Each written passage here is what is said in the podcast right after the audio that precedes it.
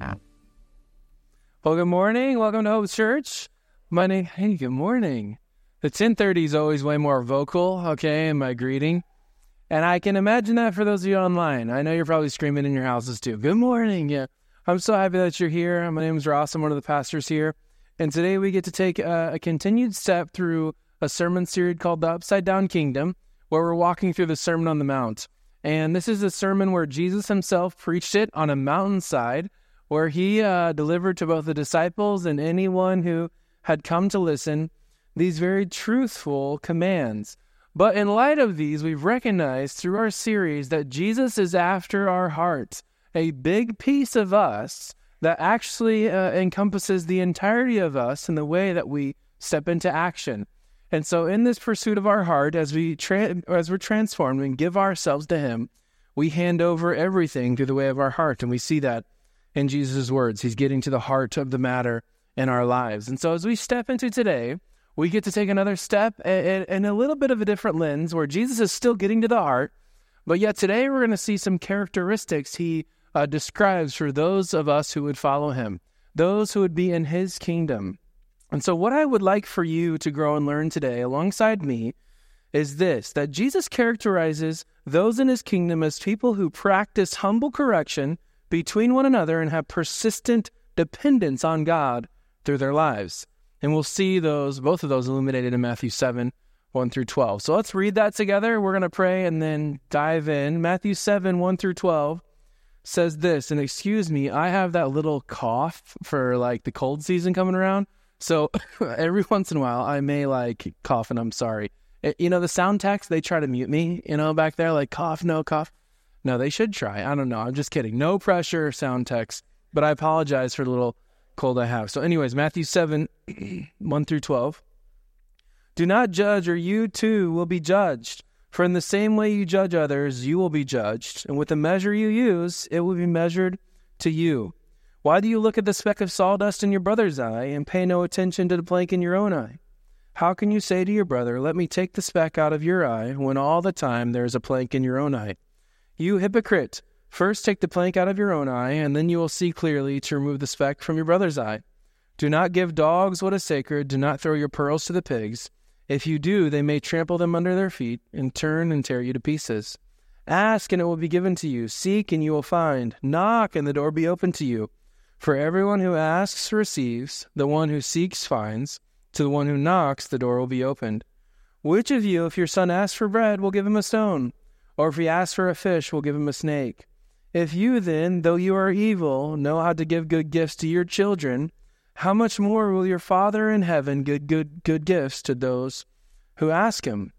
So in everything, do to others what you would have them do to you, for this sums up the law and the prophets. Let's open in a word of prayer together. Father, I thank you so much for this morning. We bring our praise and thanksgiving to you, as we just did through song and yet now in the token of our heart. God, thank you for being so good to us, that we're able to sit under the teaching of your word from you, Jesus. And today, as we see your words through Scripture and hear them, may your Holy Spirit dig so deep and capture our heart and the fullness of our heart, God. May our ears be open to hear you, Jesus. May our minds not only be inspired, but come alive and be imagining what it looks like to follow you sincerely, and our actions would follow from the sincerity of our heart. God, be with us, lead us. In Jesus' name, amen. We live in a really interesting time as a culture. If you think of it, we have the television now, it's in full color, and you can get it in just about any size imaginable, which is so interesting if you think about it. 100 inches, maybe. I don't know what the top size is.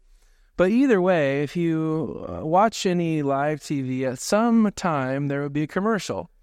In these commercials, brands they they pull together what's called a slogan for their brand, which kind of uh, shows the mission and vision for what they do. So here's a few slogans you might know.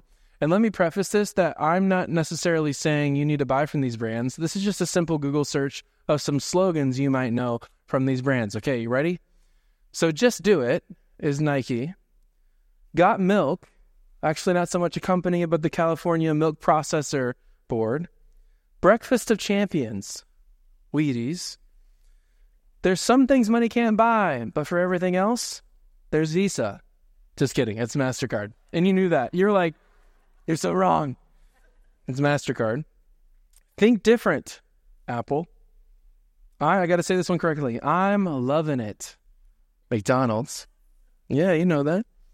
Like a good neighbor. Wow. Wow. You know, I'm going to pray for us and close the time together. It's been a great service. No, I'm just kidding. Um, no, it's good. You know this. Why? Because these slogans are powerful, inspiring. They're mission driven and show you what they can do for you and the way in which you, in turn, give your money in order to do it. So, like a good neighbor, State Farm is there, State Farm. And lastly, this one have it your way. Burger King. Now, every teenager singing that TikTok trend. Maybe, okay, have it your way. You rule, right? Wow, how prideful is that? I'm just like recognizing, wow, not for the first time. But anyway, slogans are these intention getters, these advertising statements which share the mission and value of a company's perspective on your life. For instance, McDonald's, and I'm loving it, they want you to associate their food and the way you are served there with something that you love. Like Burger King and the way they slogan, uh, have it your way you rule. They're they're you know off their slogan. They're showing you a desire for them to serve you in a way that you get what you want. And honestly, when you see the prices at Burger King, I guess it's also priced the way you want it, right? And you're wondering how can a French fry cost that little? Maybe it's modified. I don't know. I'm not gonna. I'm not gonna get into that. Anyways, but all in all, and I haven't even eaten at Burger King in a while. I don't even know how I know the prices. Commercials. Anyways, essentially, these are these characteristics that companies carry for their brand, for their service, for you to inherit as a consumer, someone who could purchase from them and recognize the characteristics in which they hold for their brand. They're essential to what identifies them, how they're shared and, and transpired through generations, even, and funny slogans and silly little things like that. But here in Jesus' words, we see uh, something way deeper than a slogan for our life and for the command and call of believers who follow him. Those who would be characterized by God's kingdom must be different. And there's a few phrases we'll see today that Jesus is really calling us to two specific things I'd like to illuminate with you. And just you see um, these moments where Jesus is calling us to some deeper characteristic lifestyle choices in which we much adhere to if we follow him. And so, here in a few moments, we're going to read through the passage. You'll see Jesus deliver the truth and then illustrate it, which helps us in context understand it and flesh it out for our own lives. So, point number one, if you're with me, is this humble correction, the characteristic of humble correction. In Matthew 7, verse 1, it says this Do not judge, or you too will be judged. For in the same way you judge others, you will be judged, and with the measure you use, it will be measured to you. And this is probably the secondary most famous passage behind Matthew or John 3:16 and and others in Matthew. We see this moment where it says do not judge. And if you've been in context with those who follow Jesus or not, this is one of those passionate passages shared when maybe you are casting judgment or correction, right? They say, Remember what Jesus said, do not judge. And we would hope that truly be the case.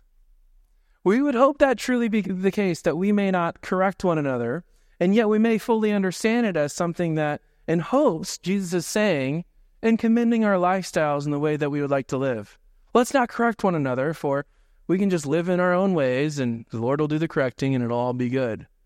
But yet, in this illustration, Jesus says something particularly different. He illustrates in verse 3 Why do you look at a speck of sawdust in your brother's eye and pay no attention to the plank in your own eye? How can you say to your brother, Let me take the speck out of your eye, when all the time there is a plank in your own eye? You hypocrite, Jesus says. First take the plank out of your own eye, and then you will see clearly to remove the speck from your brother's eye. See, as we understand in his illustration, it's not so simple as do not judge, and that's the end of it. Yet he's commanding us to do it in a way that brings humility upon our correction. That not that we do not judge, but yet when we do and offer correction, it's with humility. For what does the passage say? When you take out the plank of your own eye, you're able to see better to assist your brother with their speck. And I love these contrasting views of where Jesus is calling out the true humility we must possess, be characterized by, if we are to do this well and humbly correct our brothers and sisters. Because oftentimes we do the complete opposite. And, and, we feel the need to in our world today have a plank in our eye and yet uh, shame and condemn a brother around us who may be struggling with something a little similar, but a little less. And yet that plank tends to be a judgment uh, uh, wand that, that smites them and hits them along the way in which you are not following yourself in humility in your approach with Christ. That you you maybe read this passage and say, "Do not judge me," but like I can I can judge you though. It's gonna be all right. No, I got this plank, but it's no big deal. Like you've got something far worse than me. I had a friend share with me just this last week in talking on judgment. I thought it so profound. He said, Oftentimes we judge based purely on another person's actions, yet we wish to be judged on our heart's intent, regardless of the action. Why might that be? We say easy on me, my heart's intent was different than the outcome action you saw. But yet we look and say, Shame on you, for your actions have condemned you, and I could care less about your heart's intent because you did this. And yet, what might be the root of that fault and hypocrisy? It's our pride. And better yet, our spiritual pride, which exists within us. If we remember in Matthew 5:20, the righteousness in which Jesus called for, he said this, "For I tell you that unless your righteousness surpasses that of the Pharisees and the teachers of the law, you will certainly not enter the kingdom of heaven." And so our flesh turns and our sinful ways turn to say, How can I appear as more righteous than those? To judge more strictly and opposing to myself. If I can help people see the gap of where I am to where they should be, even though I have a plank in my own eye, I can be seen as more righteous than they. And that's the spiritual pride, my friends, which completely destroys us, which completely shatters our testimony when we live one way and call those to do the same, but yet recognize we're not willing to live it even ourselves to begin with. This improper judgment Jesus is speaking of in many facets of our life in the way of prideful, lacking humility, is not only seen in actions, but also when we think the worst of others. When we only speak of their faults. Maybe you've been on the other end of that, and you can't convince someone to stop thinking and saying their your faults. Or maybe when we judge a life only by its worst moments. And when we uh, maybe fall into gossip or grumbling, someone says, Well, they did this, they did that. And you sit back and say, Well, that's just who they are. That's just what they are. What you've done is fallen into grave, prideful judgment. Jesus saying, Do not judge, but let yourself humbly walk, recognizing your own faults and dealing with those, yet stepping into humble correction in which I'm calling you to, a characteristic you must have to be a follower of me.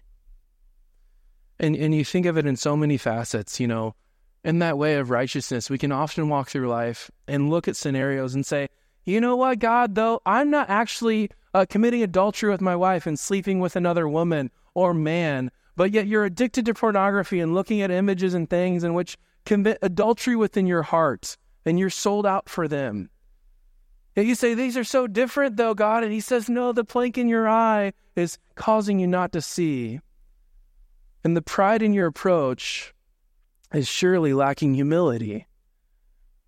Or maybe at work, you know, I don't actually steal from the bank, God, you know, it's all good, but like, you know, I leave work and then clock out a few hours later just I need the extra money. It'll all be good. But I don't go to the bank and like take out wads of cash like that one guy did. He's terrible. I know he stole like physical money, but you're stealing. And the plank in your eye is, is not allowing you to see with clarity the judgment you're casting in condemnation to someone around you. You're not walking in humility, but selfish spiritual pride. Like the Pharisees, who would do all they could in appearance and stature to say, I am better than you. Because look how different we really are. And what we've recognized so far is Jesus recognized their heart is but the same. Their heart is stuck in the same way. They're not taking humility to heart, in which I've asked them to. in which I command them to in this passage. That humble correction is what the Lord requires of us who are to be characterized by his kingdom because we fall into hypocrisy when we fail to consider our faults before approaching others. Humble correction, my friends, so uniquely important in a world today that watches our every move. That, that is looking to the church and to the believers in Jesus Christ to pave the way, and yet they failed to do so out of pride, out of lacking humility in the way they bring correction and judgment, out of doing it out of the wrongness of their heart, out of failing to recognize the plank in their very own eye. And to be completely honest, that type of hypocrisy as we walk in the world today, we can shame the world for all they're doing wrong or our friends and neighbors who don't believe in Christ. But yet, if they see the life in which we're calling them, commanding them to live, and judging them for is not the very life we're convinced of living of, they say, well, what could really be different? You're the same as me. What's changed in you that should change in me? When we understand how Jesus walked humbly towards me and you, we get to see this new transforming glimpse of how we can truly walk humbly in our relationships with others. Think in Philippians 2, verse 5, it says this In your relationships with one another, have the same mindset of Christ Jesus. And I love passages that open with this great, inspiring wonder phrase, I call them, of like, you then wonder, what is the mindset of Christ within us? What, what could be that thing? And it continues uh, immediately. Who, being in the very nature of God, did not consider equality with God something to be used to his own advantage Rather, he made himself nothing by taking the very nature of a servant, being made in human likeness, and being found in appearance as a man, he humbled himself by becoming obedient to death, even on the cross. In our relationships, to have the same mindset of Christ, it's to step into servanthood humility and recognizing the plank in our own eye, which we must take care of before humbly correcting our brothers and sisters or even stepping beside them in pursuit of removing the plank. And as we see Jesus taking steps of humility towards me and you, what does the passage say? It says, He made himself nothing by taking on the very nature of a servant, being made in human likeness, being found in appearance as a man, humbled himself by becoming obedient to death, even death to the cross. I love that last statement because we recognize the severity of the punishment of the cross, but the finality of what it means for me and you to have grace and mercy, forgiveness of our sins, and founding of salvation through the workings of that very cross that Jesus humbly took on for you.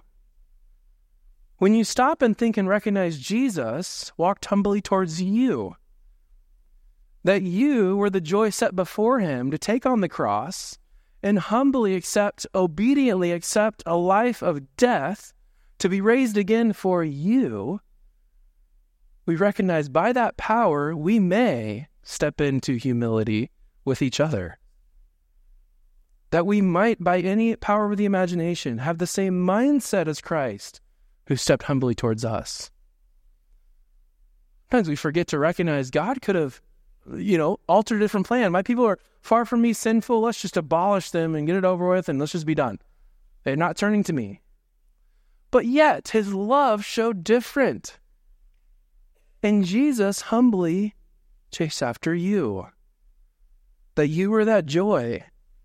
Out of the heartfelt love, you were that person that he desires to save, that he patiently walks with that he graciously, uh, with fullness of mercy and love, tenderheartedly, humbly, so much humbly corrects, understands the intent of your heart, forgives you for your actions, gives you another chance. Patiently, humbly correcting God calls us to the same. There is judgment to come, my friends, in the eternity to be. But in the today, grace abounds even the more. That as you recognize Him walking towards you with humility, we may carry that to do the same with our relationships, in our marriages, in our friendships, and beyond. Point number two, if you're with us, persistent dependence. Persistent dependence. And this is that other characteristic that Jesus uh, enlightens for us here. And I want you to imagine something with me quickly. Um, imagine that you're at home, okay, and maybe you get, I guess it's not so often you get like a knock at the door before a phone call, but imagine you're at home, someone's knocking on the door, right? And you're not answering, they're, they're ringing the doorbell. They're doing the both and. They're do, do, do, do, ring, ring, ring, you know? They're coming at it quick. They're trying to get your attention to open the door, right? And so think like maybe this has happened to you where you're at home and you have windows in the front of your house and you kind of see who's coming. And like before they knock and ring the doorbell, you're like, okay, you know, DEFCON 5, everyone down on the ground, shut off the lights. No one answer the door. Pretend you do not hear it. Everyone, be quiet. Kids, go to your room, lock your closets, all that kind of stuff. You in the closet, whatever. And you're like, we're not answering that door, no matter how much they knock. You know, I'm perfect. I've never done that, just for the record. For the record. But but in reality, we maybe do that. And say that next step for the person is they called you, text you, you've seen that, but you're refusing. They knock, they ring, and and maybe it's a different scenario where your house is massive, okay, and it takes you 10 minutes to get across of it, all right? First of all, invite me over. I'd love to come for dinner, okay? No. Uh, knock on your door, no. But maybe it's maybe it's that. Maybe it takes you time to get to the door. I don't know what it might be. Um, for me, for us, it's like there's gates at every doorway. So it's not like we have a big house. It's just like it takes time to get down down there. It's like, how does this gate work again? And like, uh, let's close it again so the kids don't fall down the stairs or fall on the all that kind of stuff. But either way, say they start knocking and ringing the doorbell, and their next step, they've called, they texted, you're in the hunker down mode maybe or whatever, is to go to your front window and peek in. Okay. And they start knocking on the window. Hey, is anybody home? They recognize you guys are laying on the floor. You're, either asleep, passed out, uh, dead, or do you? Are, can you hear me? Like plug your ear. I don't know. And they're just knocking out the window, right? You would in turn, well, one be like, "Wow, you totally invaded my space, even though you haven't come in my house." But that's crazy. All right, you maybe have a different conversation. But in turn, too, you'd be like, "Geesh, this person's persistent." They are doing at all costs trying to get in my home and talk with me. Or maybe you're like, I'm just that important. You know, I don't know what you, you'd be thinking. But either way, you're like, man, they're persistent. And persistence, what is that? Persistence is the ability to continue a course of action in a pursuit, even in spite of difficulty. So for a person to ring and knock and call and text and then go to the window and knock is persistence. So when I say persistent dependence, here's where I'm getting at. Uh, when Jesus says this in Matthew 7, he says this Ask and it will be given to you, seek and you will find, knock and the door will be open to you. For everyone who asks receives, the one who seeks finds, and to the one who knocks, the door will be opened. Would have been really helpful for the illustration if he would have put a window in there, you know, the one who looks in the window. Either way. The reality is, Jesus here is calling us to step into a prayerful dependence, a prayerful persistent dependence on Him. He's talking a prayer here. And what is the passage saying? Ask and it's given. Seek, you find. Knock, the door's opened.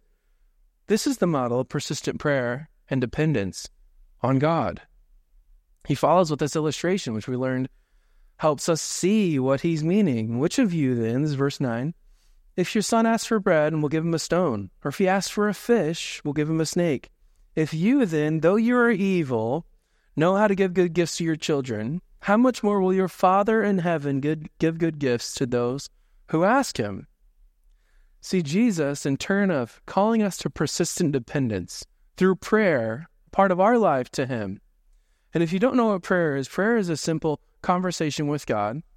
Any one of us can have a prayerful moment, a prayerful conversation, where we stop and reflect and we in turn and in tune talk with God there's no formula or a magic scenario. There's no wording, special wording. You can just talk on your own behalf. Even scripture says when you don't know the words to say, the Spirit intercedes for you. If if you believe and trust in Jesus, He does that faithfully, even so much so around you and the things that you mourn for or hurt for. But prayerful dependence looks like coming frequently to ask, in these cases, ask, knock, and seek. And I think of it in that way that God's calling us to come to Him and knock and ring and call and text and get in that front window and say, Hey, God, I'm here and I need this. I'm feeling like God, I'm I, I need to ask for this. God, I want to see this in my life. God, I want to see this for my friends. But in turn, God then shows us his heart through the illustration. That God has a heart, a loving heart towards me and you, that he wants to give us the gifts in which we ask. And so he says, ask the more. So that means in turn, we get to faithfully ask for the things we need, want, see a desire for as we're growing in tune with the desires He has for us. We get to seek God in prayer uniquely that He may reveal His heart to you in the process of praying.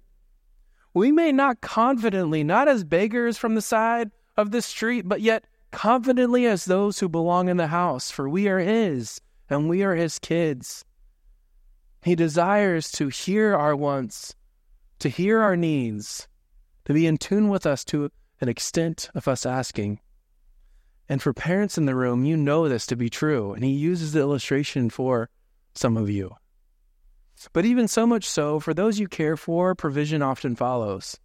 And you think of those you deeply care for and the way in which you want them to ask so you can provide. You want them to lean in and be knocking at a desire of their heart so you can come in and help any way you can, for you care. We see that through this process of persistent dependence that God characterizes his followers by, commands us to have. It's more and more revealing the heart for us to begin with. That we, if we are, we are his kids, that we are his treasure, that we are the ones in which he asks to ask. And the beautiful part about God is that sometimes we don't even need to ask, yet he still provides. But let that not stop us from asking. Let that not stop us from seeking, stop us from being persistent in our dependence on him. And the unique part about our life is that naturally over time, from the day you were born, which you probably don't remember, to now, you've grown in independence, right? As a person, most likely. some of you parents are like, hey, yeah, you hearing this teenager? You know, sorry teens calling you out. You know, you're just growing in independence, right? Through that process, that's natural for us. Our parents help us form that. I mean, trust me, I am waiting for my kids to, they need to really start using the bathroom on their own. I'm like, I got to be done with these diapers. Independence in the way of using the bathroom needs to come soon. But if you think of our spiritual walk with God, see, when we enter this life, we are sinful, still are. We are broken. We have a hole that only God can fill in our life. And yet, when we encounter Christ and when we find salvation in Jesus, it's like a flip of the script to where we don't grow in independence in our walk. We actually grow to greater dependence in the way in God created us, designed us to live on Him, with Him. He says, I'm coming to you to, to mend the broken pieces, to forgive you of your sins, to, to clothe you with righteousness, all of these things, but in a growth in way that you depend on me in everything. That I am the one to fulfill you. I am the one to direct you. I am the one that gives you true life. And so instead of buying into the slogans and what mankind can offer, you can come into me. You can step in to me you can depend on me. And when we experience that way of provision through the Lord, when it comes to our salvation and eternity of mind, it helps enlighten the way of the time in between. In Ephesians 2 1, it says, As you, as for you, you were dead in your transgressions and sins, in which you used to live when you followed the ways of this world and the ruler of the kingdom of the air, the Spirit who is now at work in those who are disobedient. All of us also lived among them at one time, gratifying the cravings of our flesh and following its desires and thoughts. Like the rest, we were by nature deserving wrath because of that sin. But because of his great love for us, God, who is rich in mercy, made us alive with Christ. Even though, even when we were dead in our transgressions, it is by grace you have been saved. And when we recognize the provision in which God gives us for our eternity in mind, we recognize a God with a heart who loves us. we then in turn can grow in greater dependence, my friends.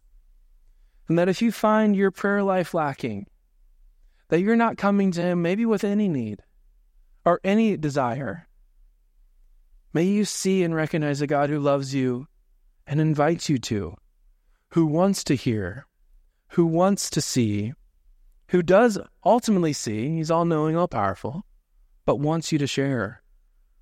That's truly what a heart of God towards us looks like. And we can in turn step into it, into our very greatest, what seems so small to us, need. So, questions for you. So, what for you?